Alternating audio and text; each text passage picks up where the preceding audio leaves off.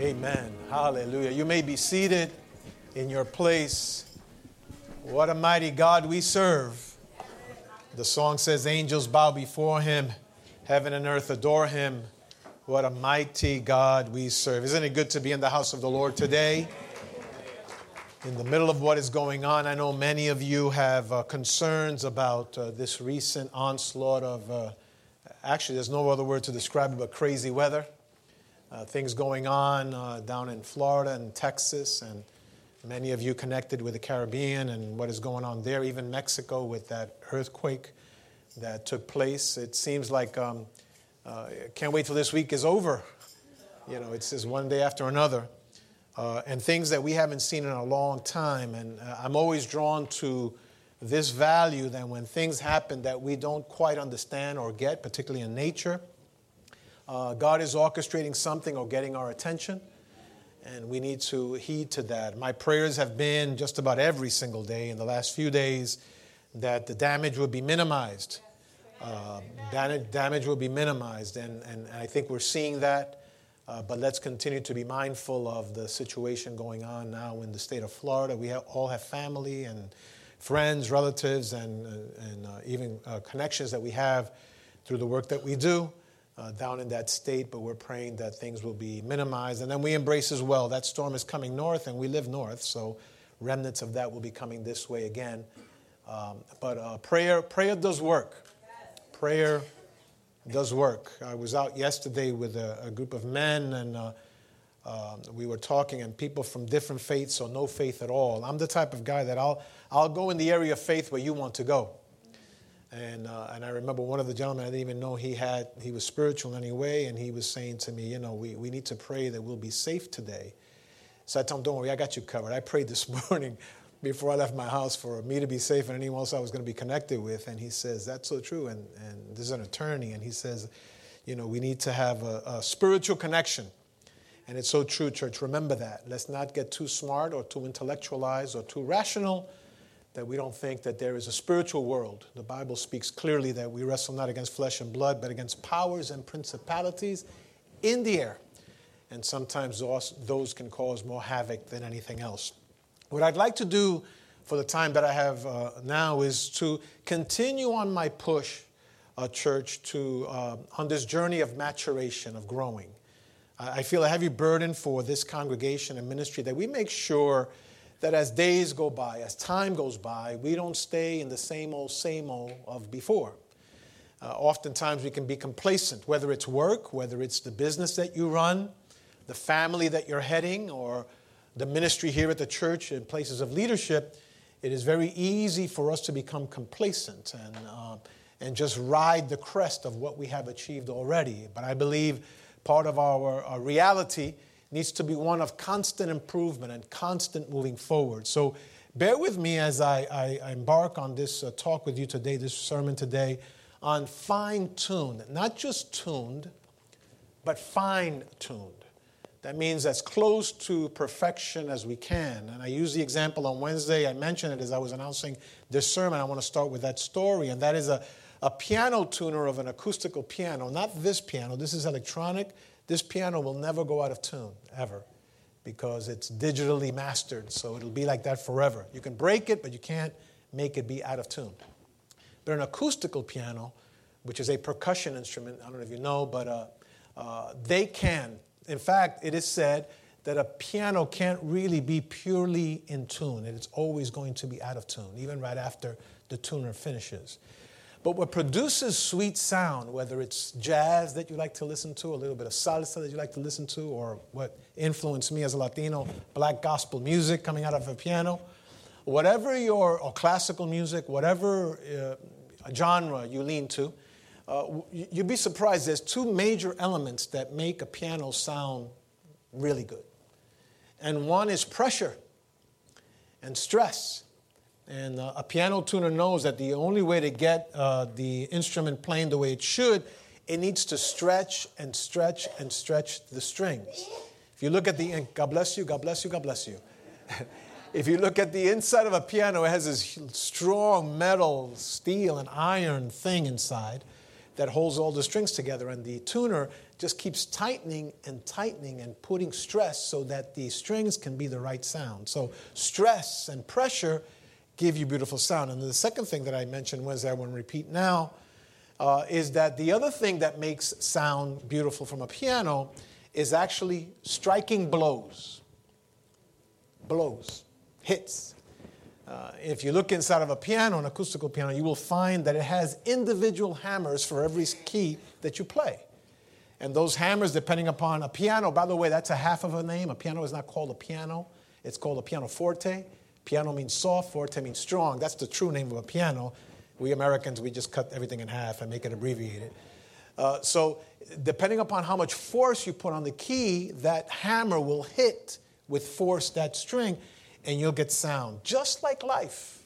Sometimes the sweetness of life comes from us being able to manage stresses and the stretching, like the strings, and also how we manage the blows that we get in life. And doesn't life offer a blow here and there every once in a while? Everything from sickness to problems at work to not being able to sleep at night, praise hallelujah, say glory to God, and other things that happen to bike lanes and all the stuff that stresses us out of the world. Um, and how you manage that is, is, uh, will produce for you an effective and a promising life. So listen to that story and think about it as we jump into this uh, theme called fine tuning, a, a journey toward maturity or a journey toward maturation. How can we get better than what we are uh, today? I'm going to explore three things, so it won't be very complicated. I'll give them to you now and then I'll expound on them. Three things that I want to look at with you from Scripture and what is that? In, in order to be fine tuned, we need to mark the attitude. Everybody's got an attitude. Come on, look at your neighbor and tell them everybody's got an attitude. You got an attitude, I got an attitude, everybody's got an attitude. you could tell them it's all right, everybody's got an attitude. So I'm going to talk about marking the attitude, marking it. The other thing I will talk about is making the adjustment. It is not enough to know what your temperament is if all you do is know. If you know you're sarcastic but do nothing about it, what's the point of knowing that you're sarcastic? So, making the adjustment, I'll make the adjustment. And the last thing I will share with you is how to manage the advancement. So, we're going to talk about mark the attitude, make the adjustment, manage the advancement. And by the way, this applies to not just our faith journey, our walk with the Lord, our spiritual journey, but it applies to every area of your life. So listen closely, and tomorrow when you go report to work, you will be a better worker. Today, when you get back to your, your building, you'll be a better neighbor. Uh, you, and when you meet with your family later on, you'll be a better family member. Trust me. Mark the attitude. Everyone's got an attitude. This room is filled right now. You walk down the streets, there's attitudes. There are good attitudes and bad attitudes. There are attitudes that are positive, and attitudes that are negative. There are people that always see the cup half full, and other people that persistently have hope and see a better tomorrow happening. But every single one of us has an attitude. But in marking the attitude, I think what we need to do is that we need to own up to what our temperament, our temperament or attitude is. And oftentimes we don't know because we don't ask. Look at, look at Christ. Christ was no, so secure in who he was as a spiritual leader and who he was as a representative of the kingdom of God here on earth. Then look at what he does. Matthew records this. Matthew 16, verses 13 through 16, a small vignette of scripture that I will use there to look at Christ's attitude. It says, When Jesus came to the region of Caesarea of Philippi, he asks the disciples, Who do people say the, the man of God is? They replied, some say John the Baptist, others Elijah, and still others Jeremiah or one of the prophets. then Jesus says, But what about you? Speaking directly to Peter, Who do you say I am? Simon Peter answered, You are the Messiah, the Son of the living God. This is an interesting thing because Christ was so secure in himself that he was able to move forward and ask the general question then, that then becomes a narrow, specific question that general question what do the people say about me? If you feel yourself strong enough, a question that you might want to ask for your own personal development is ask someone, How, how do you experience me? What do you think about me? Now be prepared because if you're asking that, so that you can hear the answer that tie looks great on you or you know you need to be prepared that you know you look older than yesterday and you have some wrinkles and you walk different Because the reality is, we don't look like we did last year. Amen. We just try, every day that passes, we're trying to look as best as we can for that day. All right? I'm going to only speak to you the truth. You know, behind everything, the real you is there. And Jesus is so secure in himself. This is the thing that fascinates me that he says, he says, what, and, and what, why, why ask the question? Because he needed to uh, project to Peter a teaching that projects to us as well. And he says, Who do people say that I am? What is their opinion or view? Let's take a poll of the context and find out what the talk is about me, Jesus. And of course, some people will always try to answer what you think, what they think you want to know. That's why the answers are John the Baptist, Elijah, Jeremiah, or one of the other prophets. But then Jesus zeroes in and tells Peter, Yeah, but what about you? In church, we need to get to a place where the general consensus of the views that, have, that people have of us don't really matter, except from those that really matter in your life. Did you get that? People close to you, people that have this unending love and loyalty, loyalty in your life. And Peter and Jesus then confronts Peter even further. Yes, they're saying all of this, but what do you? And that's when he declared you are the Messiah, the promised one, the Son of the living God. A very powerful statement that he makes that we'll have to unpack it later on. But Jesus was secure in himself to throw out the question and mark the attitude. And you and I need to do the same.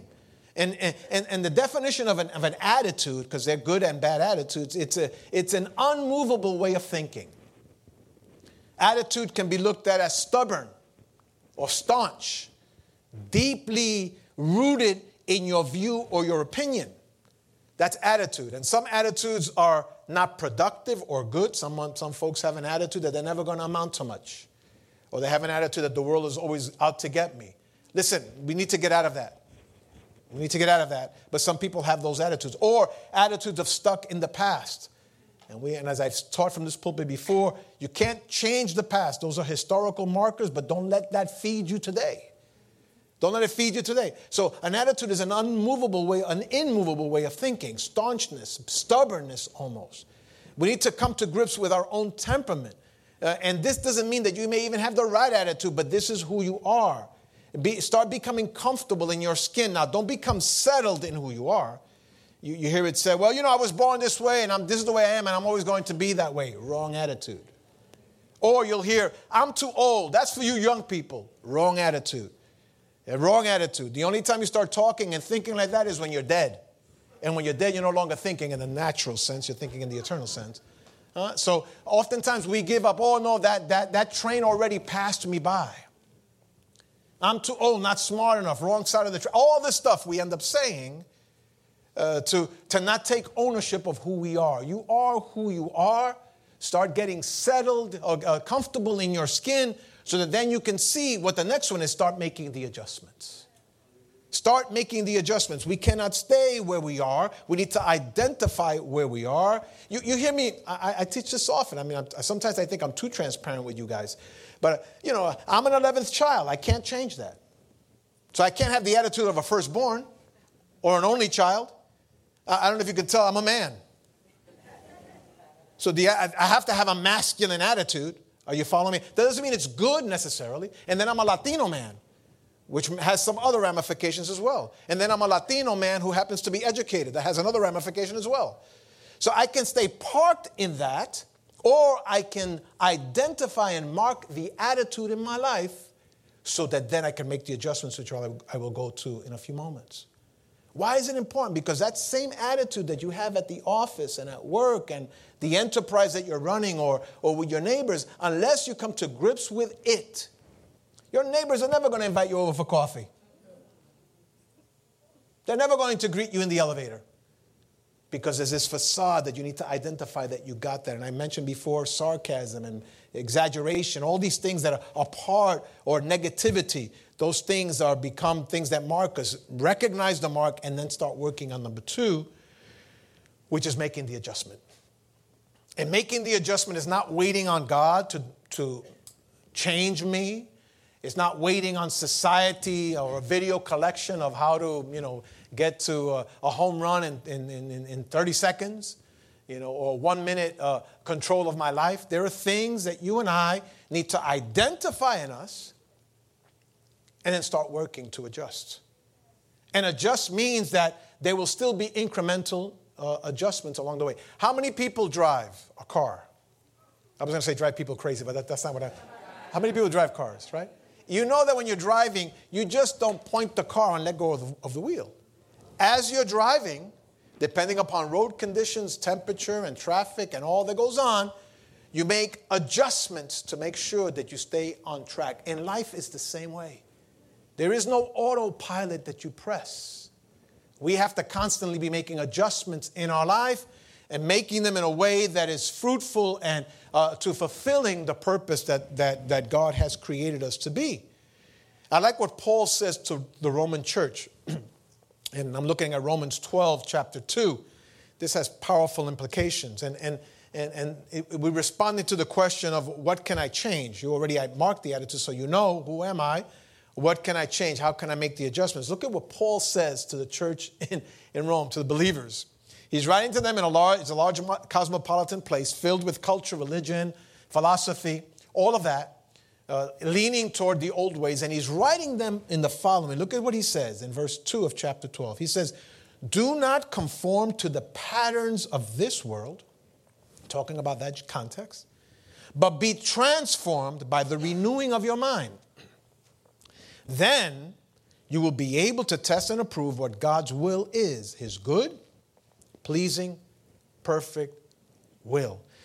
Four concepts come out of that, and I could teach this for a week, but I'm just going to very briefly give it to you conform, transform, renew, and then the last one is to prove or approve or test. Conform. Conform is an interesting word. Conform means to comply. To conform means to become acceptable. Conform means to take the shape of your surroundings. And, church, it, it, almost has an implication of acquiescing, losing your value, losing your core, core purpose in life, and just accommodating for the sake of accommodating. We need to be careful with that. He's telling them, don't conform. Be careful. It's like the, the, the water will be in a plastic uh, uh, vessel, and then if depending upon the vessel that I pour it into, the glass, the water will take the shape of that vessel. So the water that's in here has taken the shape of this glass. But if you put it in a, a Dixie cup, it takes the shape of a glass. If you put it in a in a thing that makes ice cubes, it takes the you know what I'm saying. So the water uh, acquiesces or conforms. How does this apply to us, church? We need to be careful that we don't allow this. We're living in a time where some, we're, we're oversaturated with information. We really are. I mean, we've been hearing about the storm for four days already. I, I think I've taken a graduate course in, in weather forecasting just by watching the news every time. And it's not, no, I want to honor that we need to be careful, but after a while, how often you have to say, get out? It's a bad storm, right? We're living in a world of oversaturation of information. Oversaturation. And if we're not careful, we could real very easily lose our identity, our purpose, our goal, the things that we want to achieve in life simply because of the context. That's why I'm big on what are your core values? What are the things that drive you?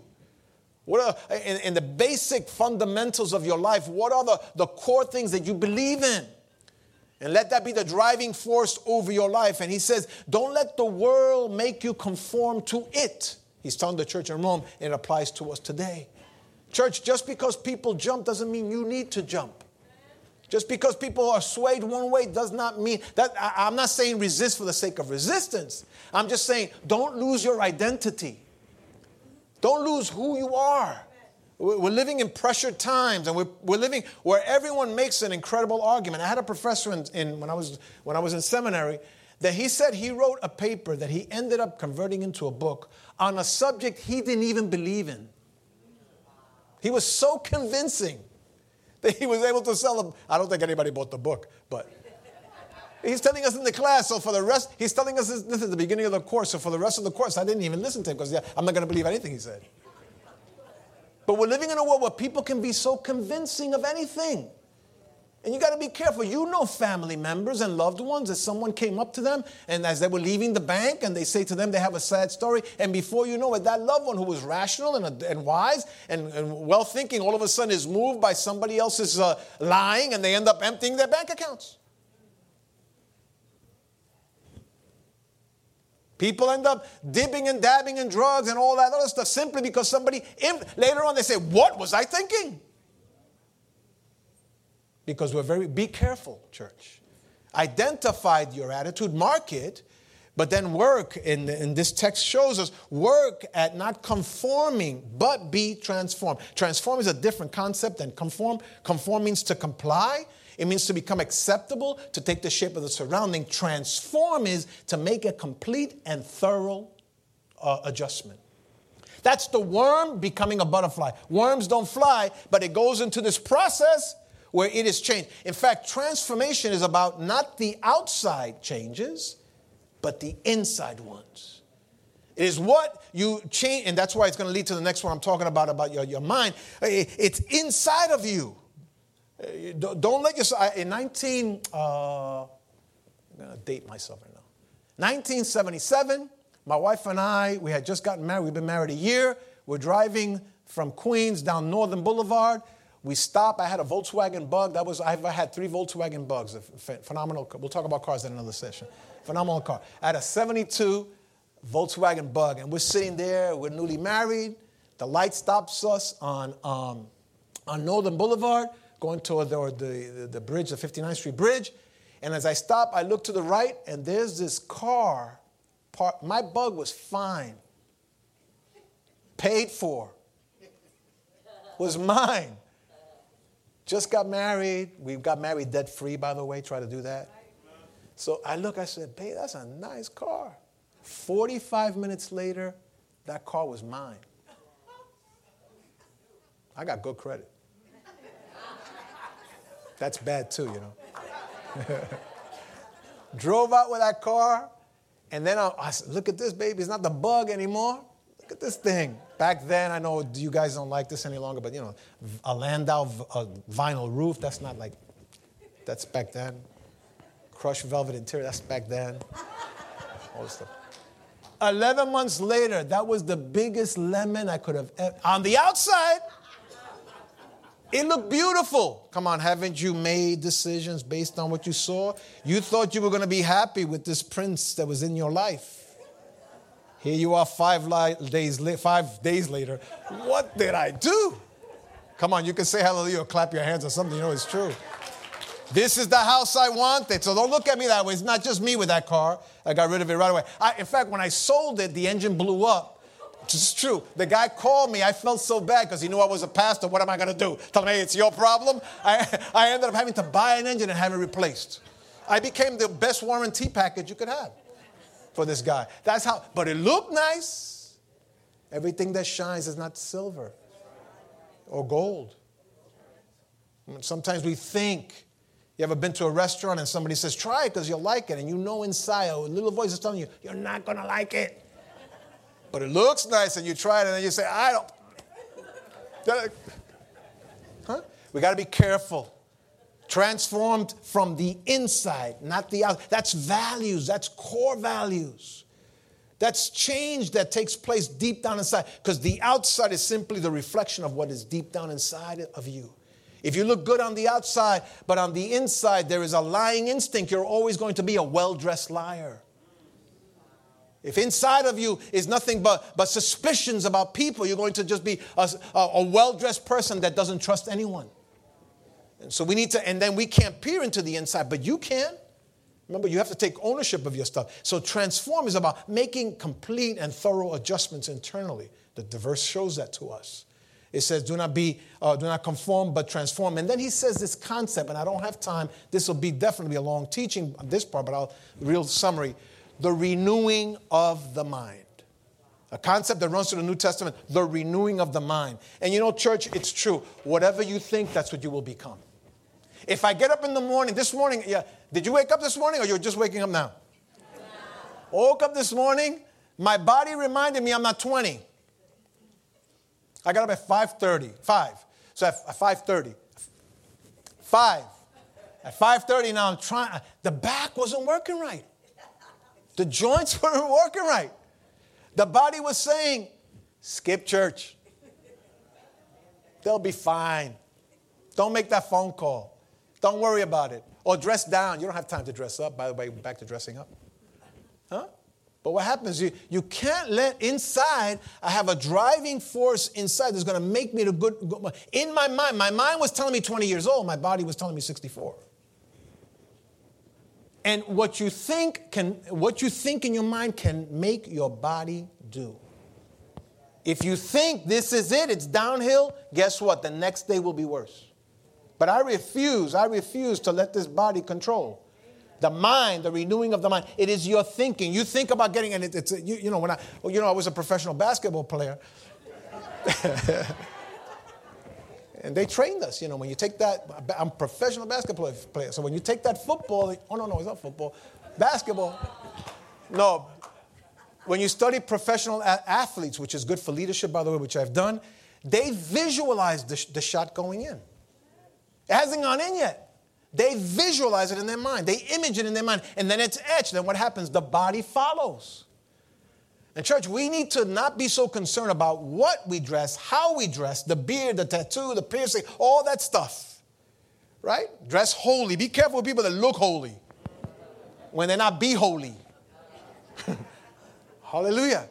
It's inside. You go to the workplace and you find somebody, you say, Wow, this is a nice office. They got nice stuff all over there. Wow, that's going to be my office on the corner. You never know what kind of culture is in there. I'm talking about corporate culture that'll be destructive. We have to be careful. It is the renewing of your mind. Don't tell me what you've done. Let's hear what you're thinking. And I'm not going to pre- re-preach it, Pastor E preached that sermon a while back. Great, the, the getting rid of the stinking thinking. Whatever you are, if you think you're, you're a nothing, you will be a nothing. If you think you're never going to make it, you'll never make it. If you think you're a, you're, you're, you're, you're a mistake, then that's how you'll live out your life. But I live convinced that I'm more than a conqueror in Christ Jesus. I live convinced that tomorrow is going to be a better day than today. I live, to my, to, I live convinced that I am the best me God ever made. I, I, really I live convinced that God wants to bless me, not blast me. So I'm not waiting for when is he going to hit me again. No, I'm thinking of he's going to lift me up and push me. That's in the mind. That's in the mind. You want to be beautiful? Renew your mind. Think yourself gorgeous. Look at just in the mirror and throw kisses in the morning. Look at yourself beautiful. All the makeup in the world can't hide it. If inside you think you're nothing, you're just going to be enabling yourself to destruction. So he's talking here about renewing the mind. So in making the adjustment, church, part of, t- take both hands. Trust me. Do you want to trust me for a moment? All right, take both hands because I do this often. Take this, take both hands, put them like this. Now, just listen to my voice. Close your eyes and repeat what I'm going to say. I rebuke you. Every thought that is destructive, that will stop me, I rebuke you. And I pray for thoughts of incredible possibilities for me. Amen. That's what you got to do. That's what you got. So he's saying here, be renewed, be renewed, be transformed, be renewed to replace your old thinking. You know, garbage in, garbage out. If all you think, if all you're doing is eating up a, a see whatever program you're watching, or, or if, if all you're doing is eating up Facebook and social media, that's what you're going to spit out. So you got to get yourself fed with things that will bring value into your life. Look at some other writings that, that talk about this, and I want to expound on it because I already just did about making the adjustment. Uh, Ephesians, Paul writing to the church in Ephesus, he says, You were taught with regard to your former way to put off your old self, which is being corrupted by the deceitful desires to be made new in the attitudes of your mind. And that phrase, to be put off, in the original means to aggressively throw away. There's stuff, I, I was out the other day day, and I, it was so hot. Um, and I, am you know, I don't know about you. Maybe you like sweating. I don't like sweating. I, you know, for me, air conditioned 24 hours a day. Let's build a dome over New York City, make it air conditioned. It'd be great. I just don't like sweat. I would like to exercise without sweating, and that's my rationalization why I don't exercise. I own that. Well, I shouldn't say don't exercise. Don't exercise enough. I got home and I was my socks were wet. Everything was wet from sweat. I get an attitude with sweat. I own my attitudes. And when I got home, nobody was home. So you know what I did? As soon as the door closed, nobody was home. So I took everything off and threw it in the garbage. Because there's stuff that no matter how much you wash, the sweat. Come on. Why you? No, I mean. Huh?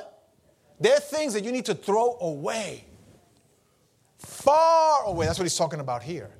When he says lunge it away, throw it. And the original is talking about aggressively grabbing. And church, there's things that you just need to get rid of right away. It isn't going to be good for you anymore. No, no more, no more uh, processing of it any longer. Just get. He says, throw it away in Ephesians. Put off your old self, which is being corrupted by dece- deceitful desires. Desires in the original is another word for thoughts. Look at what Paul tells the church in Corinth, another crazy church in a crazy city. 1 Corinthians 13, the famous chapter on love. If you want to fall in love and know about love, read chapter 13 of 1 Corinthians. But in there, there's a little passage where he says the following in verse 11 When I was a child, I talked like a child, I thought like a child, I reasoned like a child. When I became a man or adult, mature, I put away childish things. Listen, church, it's time for us to grow up and take the baby bottle out of our mouth and start being an adult. I, I, marvel in making the adjustment how fragile we are. Somebody didn't greet me. Somebody took my seat. Somebody didn't hold the elevator for me. Somebody didn't wave at me when I waved back. We get all fragile. Someone told me no or told me wait, and we fall apart. Come on. Life is going to be filled with no's or hold on or not right now or denials or, or things that are not going your way. We can't be so fragile skinned. We just can't be so thin skinned and fall apart when things don't go our way. Because they're going, things like that are going to happen. We're going to hit walls. And oftentimes we, we, we go back to throw away the baby bottle already. And let's start being adults about situations confronting us. Mature people handle pressures and tensions. Mature people handle change. Some mature people don't always get their way, they just handle what is dished out to them. He says, put away those things. Stop thinking like a child and start acting like an adult. You know, you ever had an argument with anybody? I was going to ask you, ever had an argument with yourself, but that's not that. If you say yes to that, you ever had an argument with anyone? At the end of the day, somebody's got to be the grown up. Because you can go back and forth. Yeah, but you said, yeah, but I said, yeah, and you're going back and forth. You're lobbing back and forth. I used to be a professional tennis player. lobbing back and forth. There comes a point where someone has to be the adult. Someone has to be the adult. And sometimes the best way in an argument is just leave it alone and go away. Because you know what happens? You ever been in an argument and it just gets worse and worse? The hole gets bigger and bigger and bigger, and then you can't get out. Someone has to be the adult in the situation and just walk away. Develop thick skin, whether it's work, whether it's uh, in, in, at home, whether it's with your neighbors. After a while, I got into a place, and I've been driving for a long time. I got my license when I was 16 years old. I love motorized sports. I love it. I love it. I love it. Do I like it? Yes, I love it. I always had visions of being Richard Petty, number 43. NASCAR. That's me. That's just me. But you know, after a while, let the person get ahead of you. You know, when the light is going to stop him or her, you're going to pull up right next to them. The average speed limit, I just read not, not too long ago here in the city of New York, is like seven miles an hour, the average speed limit. I mean, I can walk faster than that, especially when I want coffee. Ever see me walking when I want coffee? And we, we you know, we, we end up, you know, the elevator. And then we pace around and we come back. Come on, you're laughing because that's conviction. Chill out. Yeah, but I got to get to my walk. Oh, everybody got quiet there. We used to walk. Oftentimes, and when you think about it here on the maturation side, the things that, are, eh, eh, that really upset us, if you think back how trivial. Yeah, but they looked at me. And? So we need to be able, oh, oh, uh, church, to, to put away childish things. But let me, let me get to the last one and then we'll close up on this because we have to mark the attitude, as I said, and that is own your stuff. your unmovable way of thinking, your staunchness. Come to grips with your, your temperament. Uh, understand uh, the, your temperament. Number two, I had talked about making the adjustment. What can I do to change? And you own change. I own the change in my life, the transformation. I own it. God, through the work of the Holy Spirit, will give me the tools, but at the end of the day, it's me. I have to own that. And number three, and the final one, and that is manage the advancement. Aren't you glad you're not the same as you were last year? There are many areas in your life where you can be proud uh, for the transformation that has taken place. The danger with that is that we can become complacent and think, well, that's it. No, we're on a road toward perfection, but we're never going to reach perfection. Just understand that. You know, you, there, there, are accolades and there are markers in our life uh, of things that we've been able to do and achieve, but by no stretch of the imagination is God done with us yet. Yet. I told you I've, I've come to faith in the Lord when I was 16 years old, and I'm a little bit more than 16 years old now. But every day I, am hungry for, uh, for, to be strengthened in my faith. Every single day. Every single day. I don't say I've achieved and then become complacent. When you become complacent, that's when things will, will run you over. You have to manage the investment. Look at what Paul says to the church in Philippi. Church, he says in chapter 3, verse 12, you know it very well. He says, Not that I have a, a, a already obtained all this and the phrase there, not that I have already attained all this, is saying he's got some achievements, but he doesn't have it all together. Okay? Got, he has some achievement. He says, or that I have already arrived at my goal. It's okay to be striving forward toward your purpose in life. And don't let age disqualify you. Still driving to, to the goal. But then he says this, but I press on. In other words, I'm on this journey toward getting better. And my sons, all my sons are married now, out of the house, but I'm still trying to be a better father. My wife and I have been married now 41 years. I'm still working at being a better husband.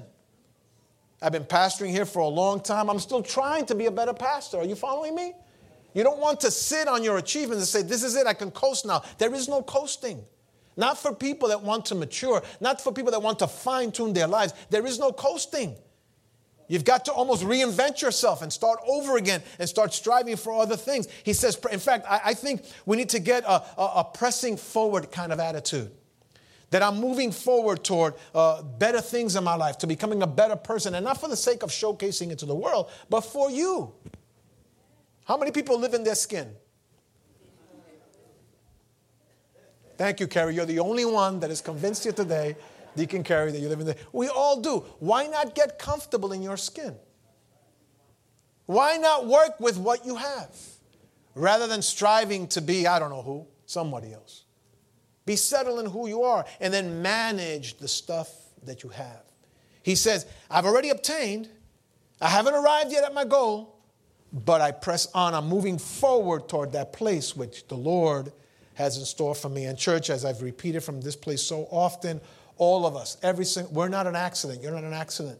God has a plan and a purpose over your life. Don't spend all of your life trying to figure it out. Embark on that thing that resonates inside of you that creates passion. And then drive forward in achieving that and doing that and serving people. We can, we can focus 24 7 on these three hurricanes, or we can think about how can I help. That's a different attitude. That's a whole different attitude. I've already made phone calls. You know, we went through 9 11, our church, and, and since 9 11, we've made some really good contact with some really good organizations. And I've contacted them already. And, and I, in fact, I'm going to tell you right now what I was going to announce later on. Uh, we, we need to raise money. So I want you to go home, Look at your bank account. Don't empty your bank account. I'm not telling you to do that. Don't sell your stocks if you have stocks. None of that. But I want you to start bringing in a special, let your friends feel uncomfortable, your coworkers and everyone. We want to raise money to be able to send. Now, I was thinking today and praying, it isn't just Texas now. We have Texas, the Caribbean, we have uh, Mexico with the earthquake. We're going to have to figure out. But we work with an organization that 100% of the money goes to the place of need. 100%. 100%. Other organizations, they have their own algorithms for their finances and they do it. But I'm telling you that what I want to do, and Pastor Will and I are in agreement with this, we want to keep our benevolence fund in zero. That whatever comes in, we send out. And so over the next days and so, and don't ask me, Pastor, how, when, go online and you go online and you give them the benevolence, give a significant offering, okay? That's not coming for church operations. That's going all for relief for people that are hurting right now. We're working with our medical teams on the West Coast. It's a team of Christian medical doctors that go throughout the world. They were with us during 9 11, and we were in partnership with them for about three and a half years, providing support for the city of New York. They never asked for anything, simply to help a great organization that I can attest to them. I've been there, worked with their board of directors and everything. That's who we're going to work with. And so I want to make sure you do that. Let your neighbors know, your people know. If you have influence in your job, just donate the money. If some folks have trouble giving to a church, we have Visión Urbana they can give through there, and we'll be able to have the money in place because when it comes time to serve, to give, it's time to give. We don't have to be worried right now about recovery when the storm is still blowing, it's afterwards. They said in the Caribbean it might be months before, before people get water and before, be, before people get any uh, uh, electricity. Imagine that. Sometimes we take it for granted. You know how crazy you get when your building says there's no water for three hours? We have to pray and fast over you because you get an attitude. Imagine three or four months. Imagine that. So we need to be ready to help people, and then some people that are in real, real need. So we're working with through some of the churches that we know, so that the, the what we raise will go directly to there. But that's that's the attitude we need to have. It isn't about me. I'm going to be healthy enough to help. And you say, "Oh, Pastor," but if they would have told me last year, I would have been in a better place. Listen, sometimes giving out of your need is to, to help not to pay the bills here, we got that covered, but to help people, that's the best time to give. Sacrificially. Sacrificially. We need to make sure that we get together, that we change, that we have this attitude of helping others along the way, that we press forward. When we do that, church, then we're fine tuning our, our walk with God. And we're leaning toward this place called maturity, maturation. I hope you can walk with me down that path. I hope you can journey with me. That's been my life's quest. Never being comfortable with where I'm at. We sing a song, Lord, I just want more of you. I want to be more of a servant. Teach me every day to wash feet. Teach me every day to carry the towel, not to carry the sign. How great I am, you are, we are. How can we serve? That's an attitude of maturation. Let's stand throughout the sanctuary as I lead you in a moment of prayer.